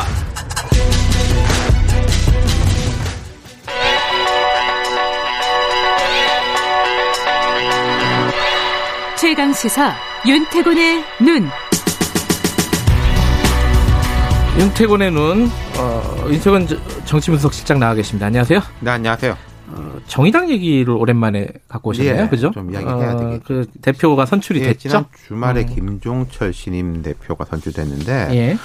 진보 정치 2세대 뭐 이런 말도 해요. 그러니까 예. 노회찬, 심상정 전 대표들 물리적으로 보면은 이분들이 50년대 태어났고 예. 50년대 말에 후반에 대학을 이제 70년대 말에부터 80년 초반까지 다녔고 이정미 전 대표가 이제 뭐 1.5세대다. 60년대 태어나서 80년대 대학을 다녔고 김종철 대표는 70년대 태어나가지고 90년대 대학을 다녔다. 그래서 음. 2세대라고 하는데 이게 좀 맞기도 하고 틀리기도 해요. 그 무슨 말이에요?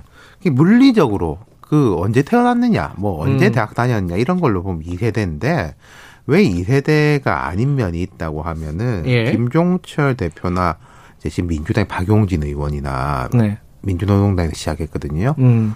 뭐 창당 멤버예요 말하자면은 음. 노회찬 심상정 이런 분들보다 당 활동 같이 시작했다 오히려 조금 더 빨리 시작 심상정 대표보다는 조금 빨리 시작한 아 그런가요? 예, 음. 그 원외 정당 시절부터 음. 해가지고 네.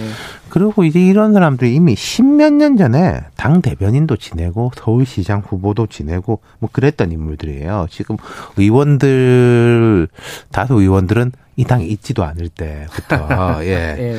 근데 이제 뭐 여러 가지 이유로 이제 뭐 의원은 못 됐는데 박용진 의원은 민주당 가서 의원이 됐고 음. 민주노동당 일에 대한민국 진보 정당의 역사가 김종철의 정치 이력하고 겹친다. 음. 그럼 이걸 2세대라고 하면 좀 어폐가 있다는 이야기죠. 아, 이게 뭐 경륜으로 보면 1세대에 가깝군요. 아, 그렇죠. 창, 창립 멤버죠. 창립 멤버. 음. 예.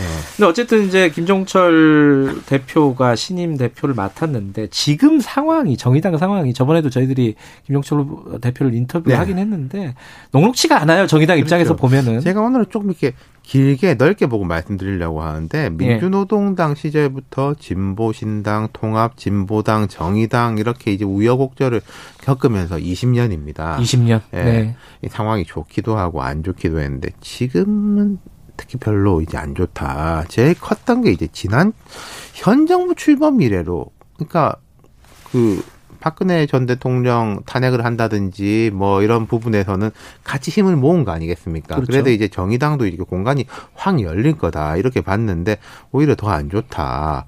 특히 이제 지난 총선에서 선거법 개정하는데 정의당도 그렇고 당시에 손학규 대표 그 음. 그때는 당 이름이 헷갈리는데 예. 국민의당이었나 뭐였죠? 진짜? 예, 어쨌든 어. 이제 그런 이제 좀 제3 세력들이 많이 앞장선 서면서 기대가 많았는데 이른바 이제 위성 정당 논란이 벌어지면서 그게 컸구나. 네, 정의당은 네. 실리는 못 챙겼고 손학규 대표로 뭐 이야기되는 지금 이제 민생당인데 여기는 뭐 완전 몰락했지 않습니까? 예.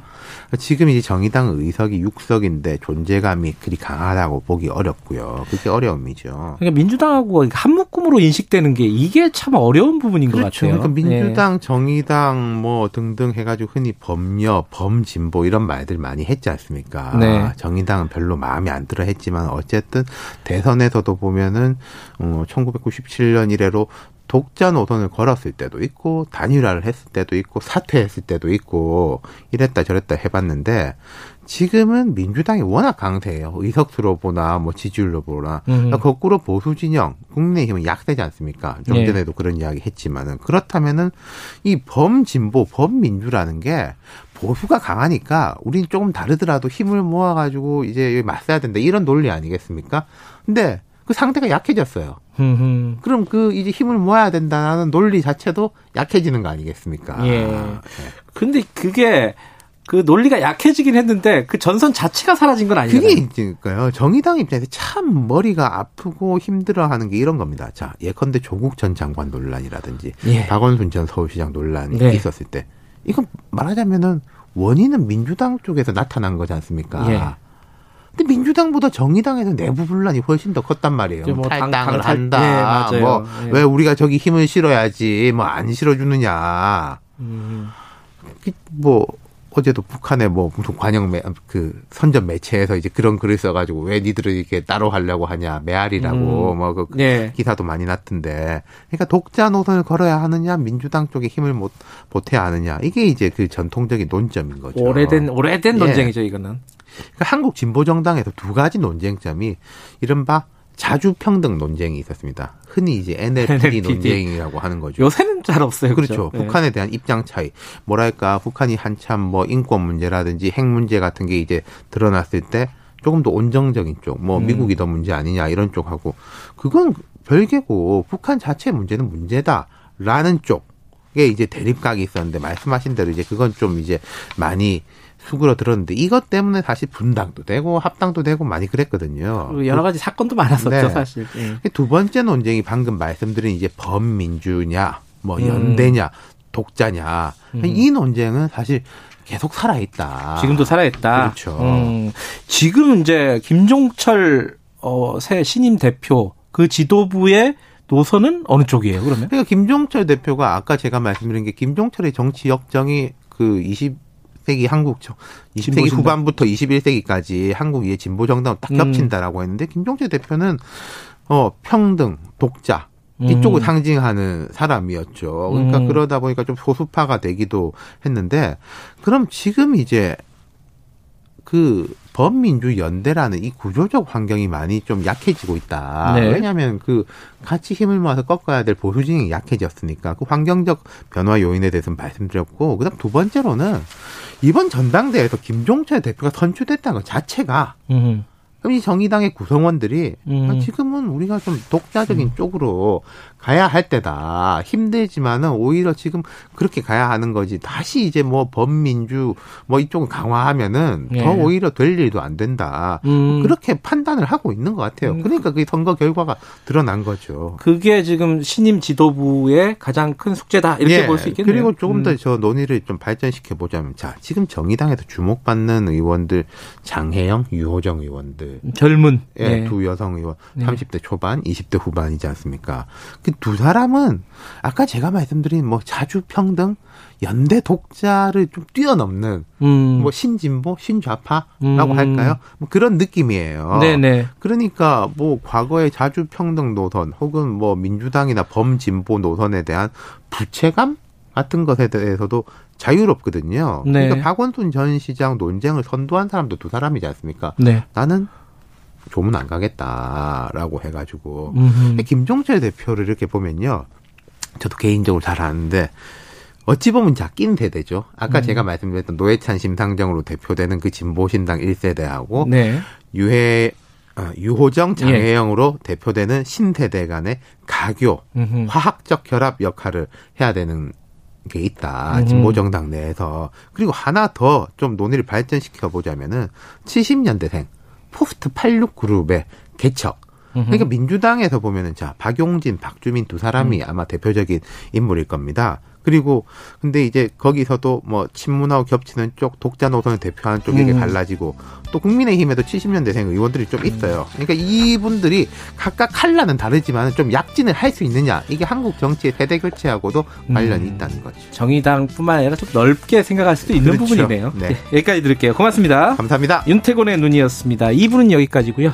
잠시 후 3부에서는 택배 노동자 잇따른 사망 사건 저희들이 좀 다뤄보겠습니다. 일부 지역국에서는 해당 지역 방송 보내드립니다.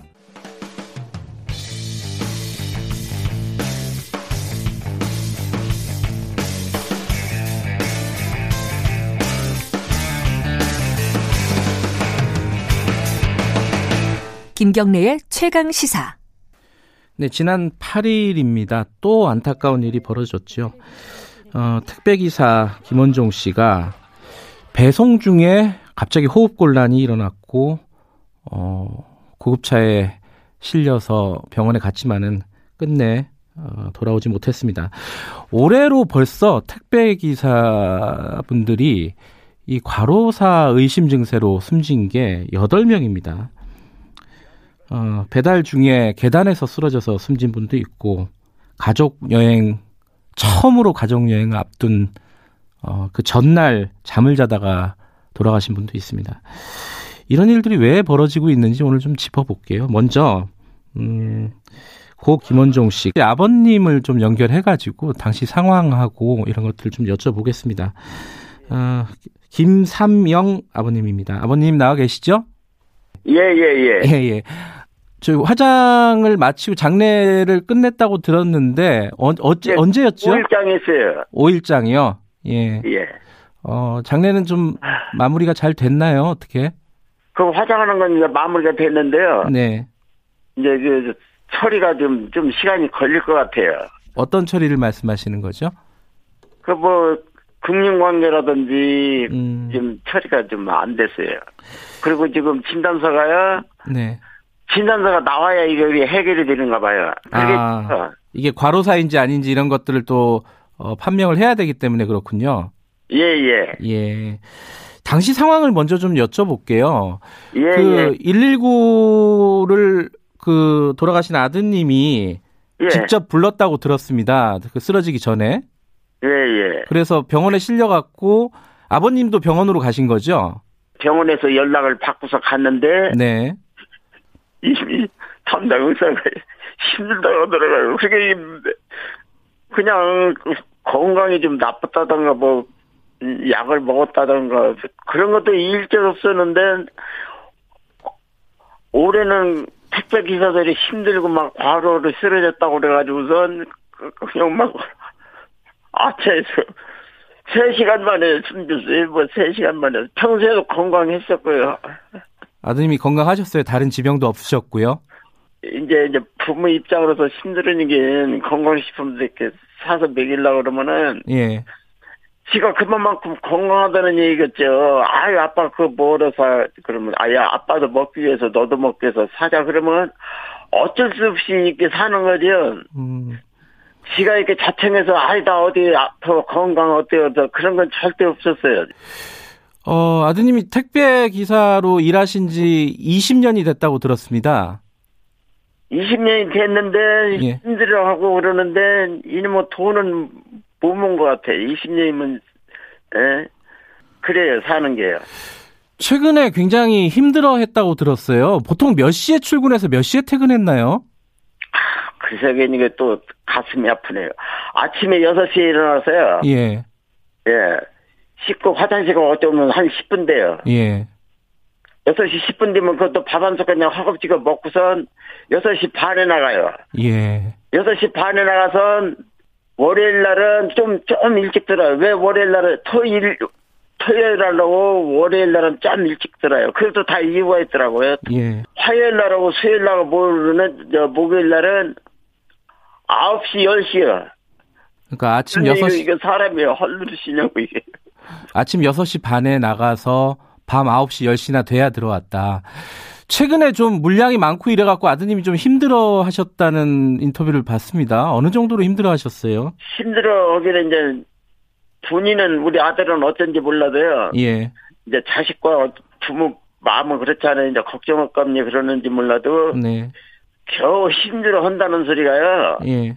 아빠 우 아유 아빠 아유 그래 그냥 음. 그렇게 힘들다는 얘기죠. 그 표현을 이제 애도 나는 부모님께 그거 다 모르겠어요. 말은 안 해도 제가 이제 부모 입장에 서 그거 다 네. 하면은 했는데 이놈은 택배 택배 택배 그렇다 해서 택배가 안 할 수도 없고요. 택배는 안 난다고 다 하면 그거 어떻게 얻었어요? 어떻게 얻었어요? 이건 지금 다 나먹기 살기 위해서 하는 건지 누구 위해서 하는 건 아니잖아요. 코로나 나온 지가 이게 몇 개월이나 됐느냐고 몇 개월인데 그럼 우리 아들까지 여덟 사람이에요 여덟 사람 네. 그것도 뭐 정부에서든지 뭐 노조에서든지 뭐든지 이게 에? 아버님 이렇게 인터뷰를 하시는 이유가 있으시다고 꼭 하시고 싶은 말씀이 있으시다고 들었어요. 어떤 말씀을 하고 싶으세요? 먹고 사는데 다 힘들잖아요. 네. 이유야, 이유야, 먹고 사는데 다 힘들잖아요. 아, 대통령도 힘들고, 다, 다 힘들잖아요. 그런데 네. 이 택배는 먹을 시간이 먹을 시간. 뛰어다니는 거예요, 뛰어다녀요, 먹을 시간. 음. 응? 이번에 난 그것도 저것도 몰랐어요. 대통령께서 뭐 이게 지원해주고 뭐 택배 뭐 지원해준다고 그러는데 몰랐는데 이번에 저 나오는 거 뉴스를 보니까 그것도 대통령께서 지원해준다고 했는데 안 왔다고 그러더라고요. 아, 아드님이 일하는 곳에는 인력 지원이 안 왔다. 다 백성들이 네. 얘기하는 걸 다 일일이 그걸 어떻게 챙겨주냐고요. 에? 내 새끼도 내가 소리를 다 보내주는데 백성이 한두 사람이에요. 그건 이해를 해요. 그런데 뉴스에 보고 알았어요. 뉴스에 그것도 뉴스. 음, 아버님 혹시 그 CJ 대한통운에서 예. 그 장례식에는 왔나요? 그러지 그, 그 얘기하는 게 또 목이 메이네요. 네. 나는 네. 이것도 저것도 몰라서 대한통에서 오는지 대통령이 오는지 네. 그 상황에서 그 따지겠어요. 그런데 누가 그래요. 회사에서 장례비는 나올 거예요. 장례비는. 네. 그런데 그 상황 그 상황에 그 그런 소리 들어가겠어요? 그런 정황도 없었고 아유 그래도 대한통운이 그래도 괜찮은가 보다 장례비까지 줘서 그래서 나중에 좀 이따 와가지고선 장례비는 안 주고 여기 쓰는 요즘 세상에 거지도 그렇게 한 것 같아요. 컵몇 개, 컵몇 개, 숟가락 몇 개, 젓갈 몇 개. 음. 예? 그 대한통에선 직원들을 이렇게 해서 에이, 아버님 오늘 어, 목 메이시고 말씀도 힘든데 어, 저희들하고 인터뷰를 해주셔서 감사드리고요. 저희들이 네. 어, 그래도 이런 얘기를 어, 다른 청취자분들에게 꼭 알려야 되겠다 싶어갖고 굳이 인터뷰를 요청을 드렸습니다. 오늘 고맙습니다. 우리 아들로 끝내고 우리 아들이 제일 마지막으로 가는 걸로 해달라고. 네. 바, 방송임에도 몇 평을 써요. 우리 아들이 마지막 마지막. 마지막, 마지막, 우리 아들이 마지막, 우리 아들이 마지막. 여덟 명이 뭐예요? 여덟 명이, 여덟 명이, 여덟 명이 마지막.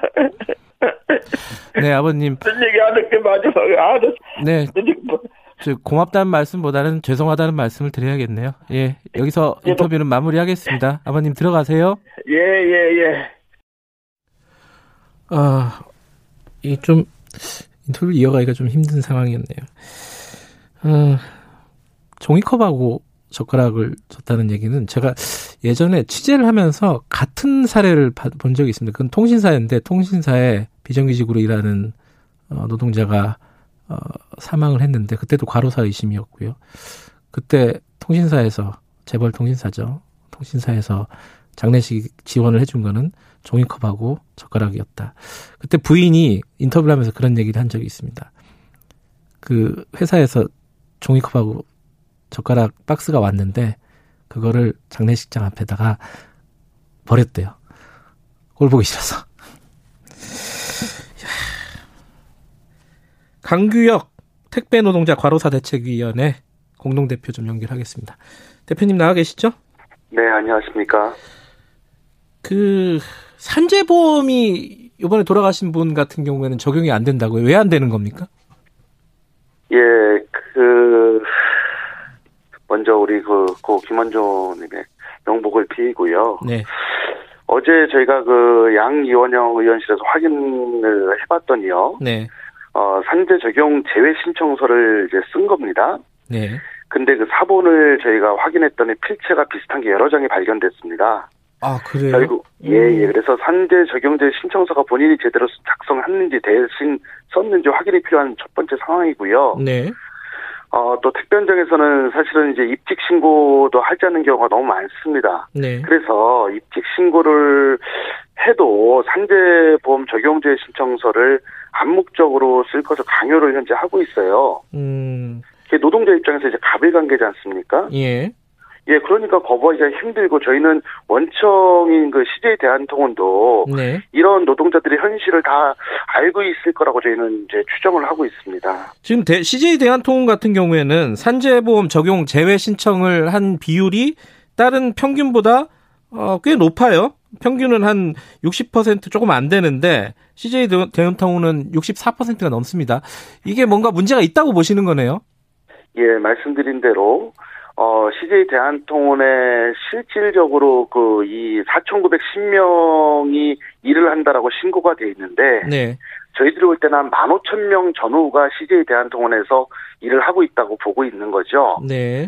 이 차이가 뭔가 하면은 입직 신고라고 아 내가 일을 여기서 합니다라는 확인을 하지 않은 인원이 오히려 더 많다라고 음. 보기 때문에 실질적인 이 퍼센테이지는 저희가 볼 때는 확 내려갈 수밖에 없다고 보고 음. 있는 겁니다.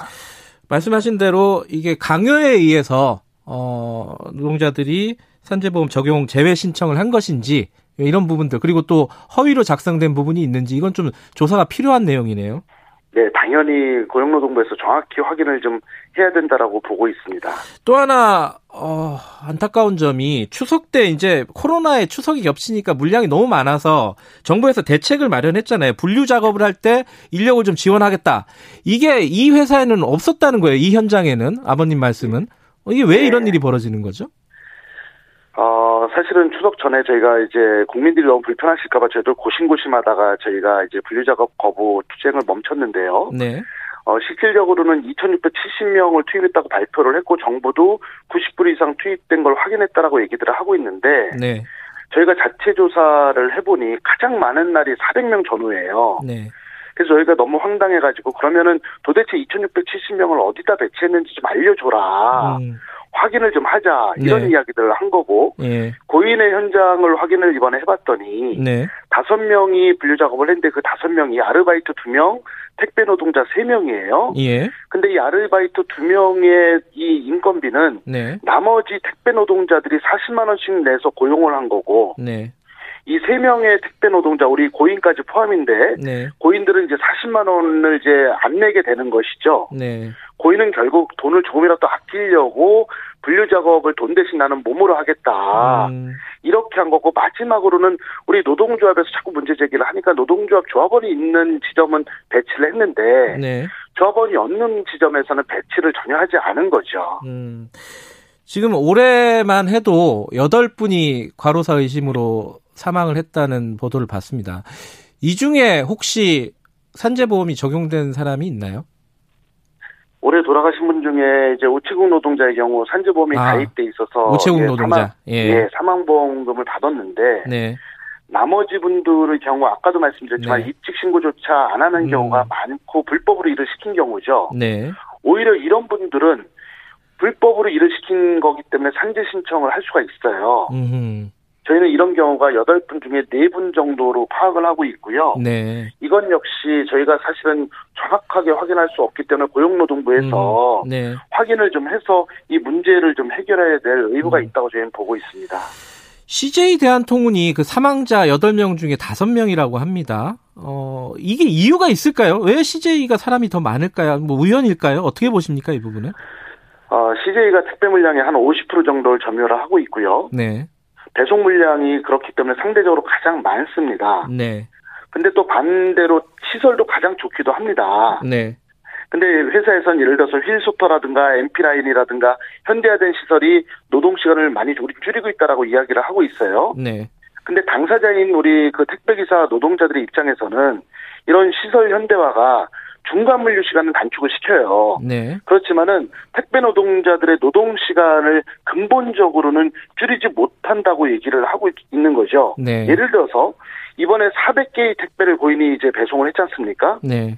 근데 이게 아침부터 배송을 하는 게 아니고 아침 6시 반에 출근을 했는데 이거를 3시까지 분류 작업을 해요. 네. 그리고 3시 이후에 400개 배송하러 나가는 겁니다. 네.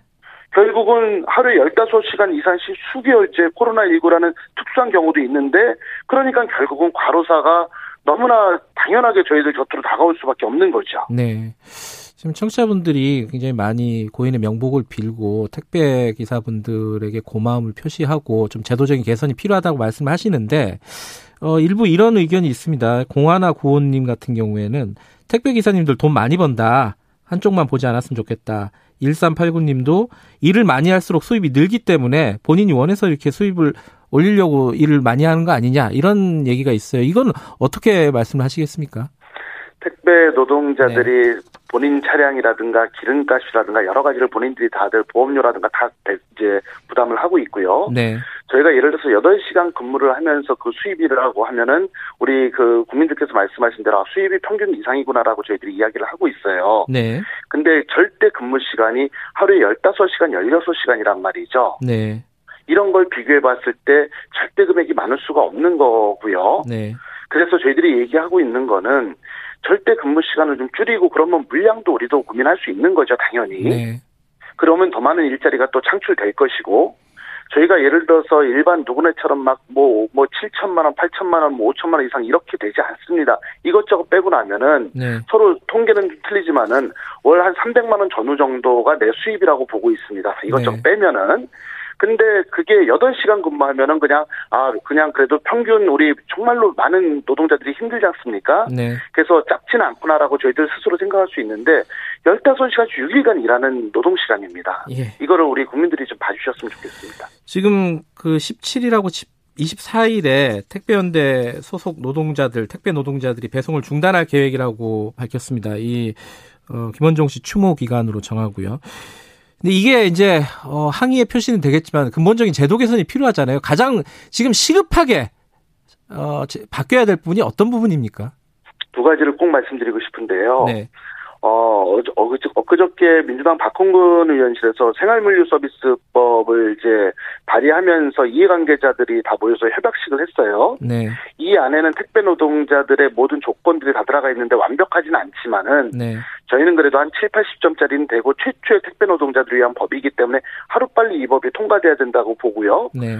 두 번째로는 가장 근본적인 문제가 배송의 이제 분류의 문제인데 네. 그래서 민간 공동 대책 기구가 필요하고 네. 민주당 을지로위원회에서 추석 전에 이미 제안을 했는데 현재 택배사들이 이제 거부를 하고 있어요. 네. 그래서 하루빨리 민간 공동기구를 구성해서 분류 작업과 관련한 대책을 세웠으면 좋겠고 저희들도 제가 인터뷰 때마다 말씀드리는데 네.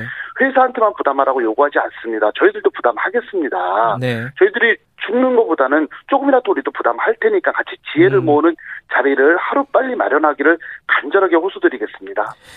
알겠습니다. 어, 강규혁 택배 노동자 가로사 대책위 공동대표였습니다. 고맙습니다.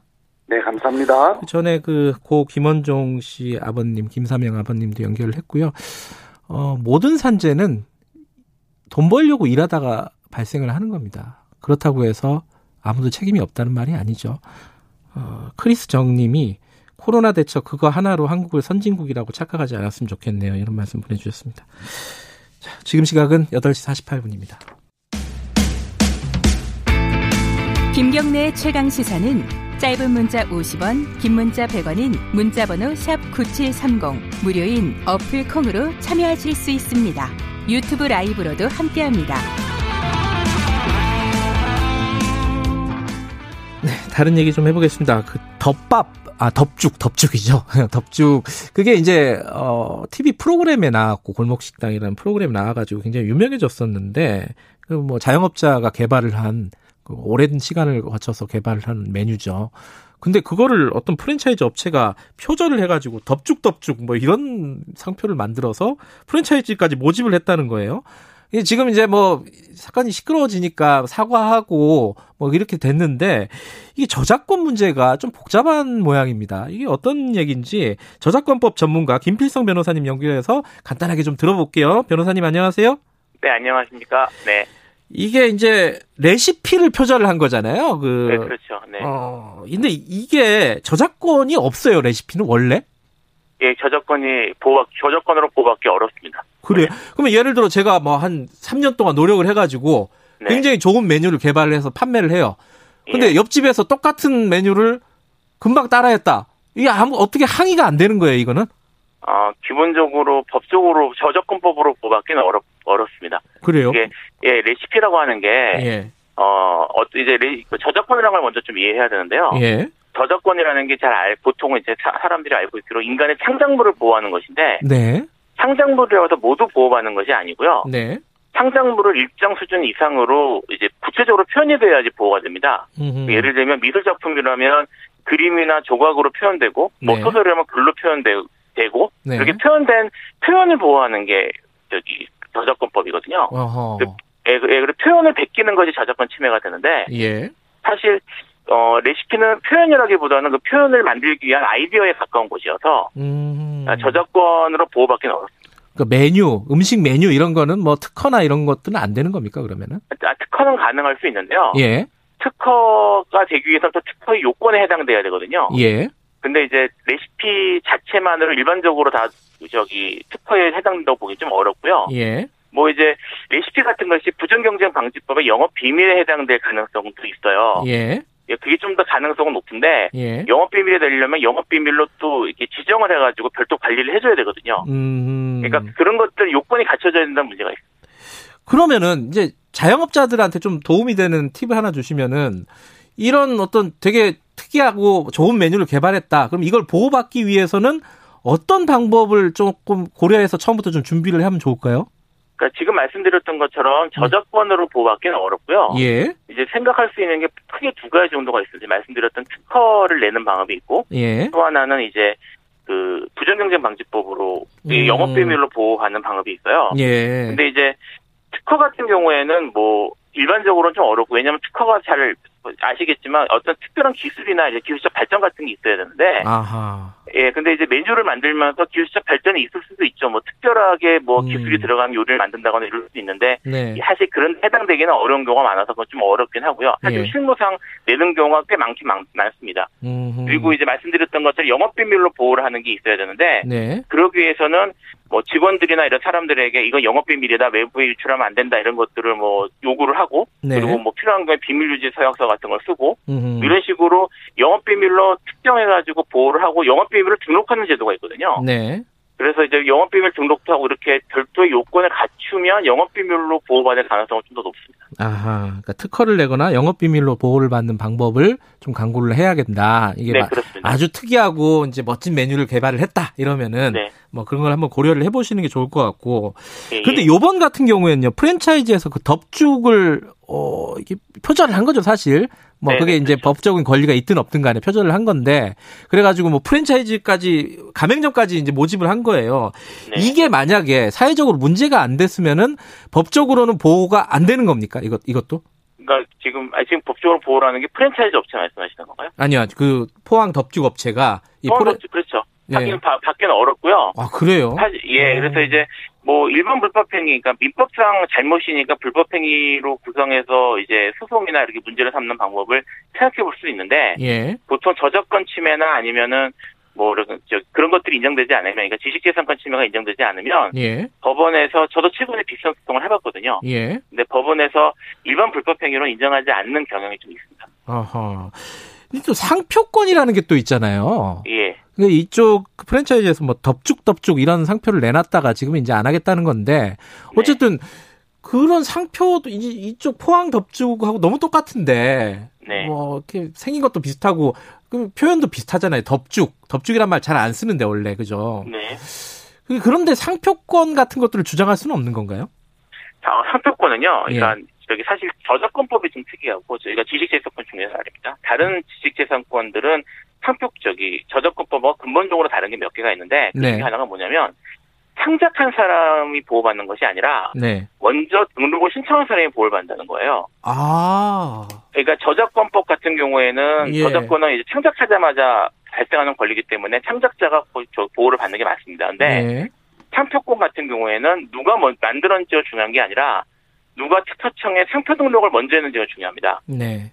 그래서 일반적인 특별한 사장이 없으면 뭐 예를 들어 그 덥죽이라는 그 이름이 뭐 저명한 이름이다. 그래서 뭐 업계나 이런 데 사람들이 접촉하면 아다 그 식당 메뉴지 이렇게 알아들을 정도로 저명한 게 아니면 네. 여기 업계에서 저명한 게 아니면 저기 그냥 상표 등록이 가능합니다. 보호받기 어렵습니다. 음. 그러면 이제 그 예컨대 그 자영업자 포항 덮죽집에서 먼저 상표권을 등록을 했으면 괜찮은 거죠? 그러면은 예, 그 상표 그래서 그런 걸 보호받기 위해서는 사실은 음. 그 제호라는 말을 쓰는데 저작권 법에서는 법리에서는 제, 제호요? 예, 예, 예, 제호, 제호 이름이란 뜻이죠. 그러니까. 예. 근데 이름은 저작권 인정이 안 됩니다. 너무 저기 이름의 이름 자체는 저작권 인정이 안 돼서 예. 덮 덮죽이라는 이름의 저작권을 부정할 수는 없고요. 예. 이거를 보호받기 위해서는 상표권을 등록을 해야 돼요. 음, 등록을 해야 된다. 먼저. 네, 등록을 해야 됩니다. 예. 먼저 만드는 게 중요한 게 아니라 등록하는 게 법적으로는 더 중요하다. 네, 그렇죠. 아, 상표권 같은 경우에는. 근데 이제 말씀을 듣다 보니까 이게 다 좋은데 이 자영업자들 입장에서는 상표권도 등록해야 되고 뭐 또 필요하면 특허권도 내야 되고 이게 쉽지가 않을 것 같은데 그죠? 이거 어디 뭐 상담이나 이런 도움 받을 때가 있습니까 이런 거? 뭐 이거 자체는 뭐 저기 어, 그 뭡니까 사실 이런 공부가 사실 불공정 행위에 해당되는 것들인데요. 예. 이런 것들에 대해서는 뭐, 뭐 서울 같은 경우에 서울시라든지 네. 아니면 지자체라든지 이런 곳들에서 음. 법률 지원을 해주는 곳들이 좀 있어요. 음. 그런 곳들을 찾아서 좀 법률 지원 같은 거를 또는 상담 같은 거를 요청하는 방법이 있고요. 네. 뭐 아까 말씀하신 프랜차이즈 같은 경우에는 네. 프랜차이즈를 또 보호하는 법률이 따로 있거든요. 네. 그 법에 따른 저기 조정이나 이런 것들을 신청해 볼 수 있습니다. 알겠습니다. 이게 뭐 각박한 세태를 보여주기도 하는 건데 법적으로도 어, 잘 대처를 해야 될 것 같습니다. 미리미리 준비하고 여기까지 들을게요. 고맙습니다. 예, 감사합니다. 김필성 변호사님이었습니다. 어, 김경래 최강사 오늘 여기까지 마쳐야겠네요. 그 아까 아버님하고 인터뷰하면서 저도 좀 가슴이 아파가지고 어, 좀 인터뷰가 원활하게 진행이 안 된 것 같습니다. 가난 때문이다라는 정치자 의견이 있었습니다. 그 저희들이 이게 사실 아버님 인터뷰를 사전에 녹음을 했어요. 왜 그러냐면은 아침에 일 나가셔야 된대요. 또 벌써 새벽 일을 나가시는 청소를 하시는 것 같아요. 여러 가지로 가슴이 아픈 일입니다. 가슴 아픈 걸 좀 넘어서서 뭔가 좀 바뀌어야겠죠. 여기까지 하죠. 전 뉴스타파 기자 김경래였고요. 내일 아침 7시 20분에 다시 돌아오겠습니다.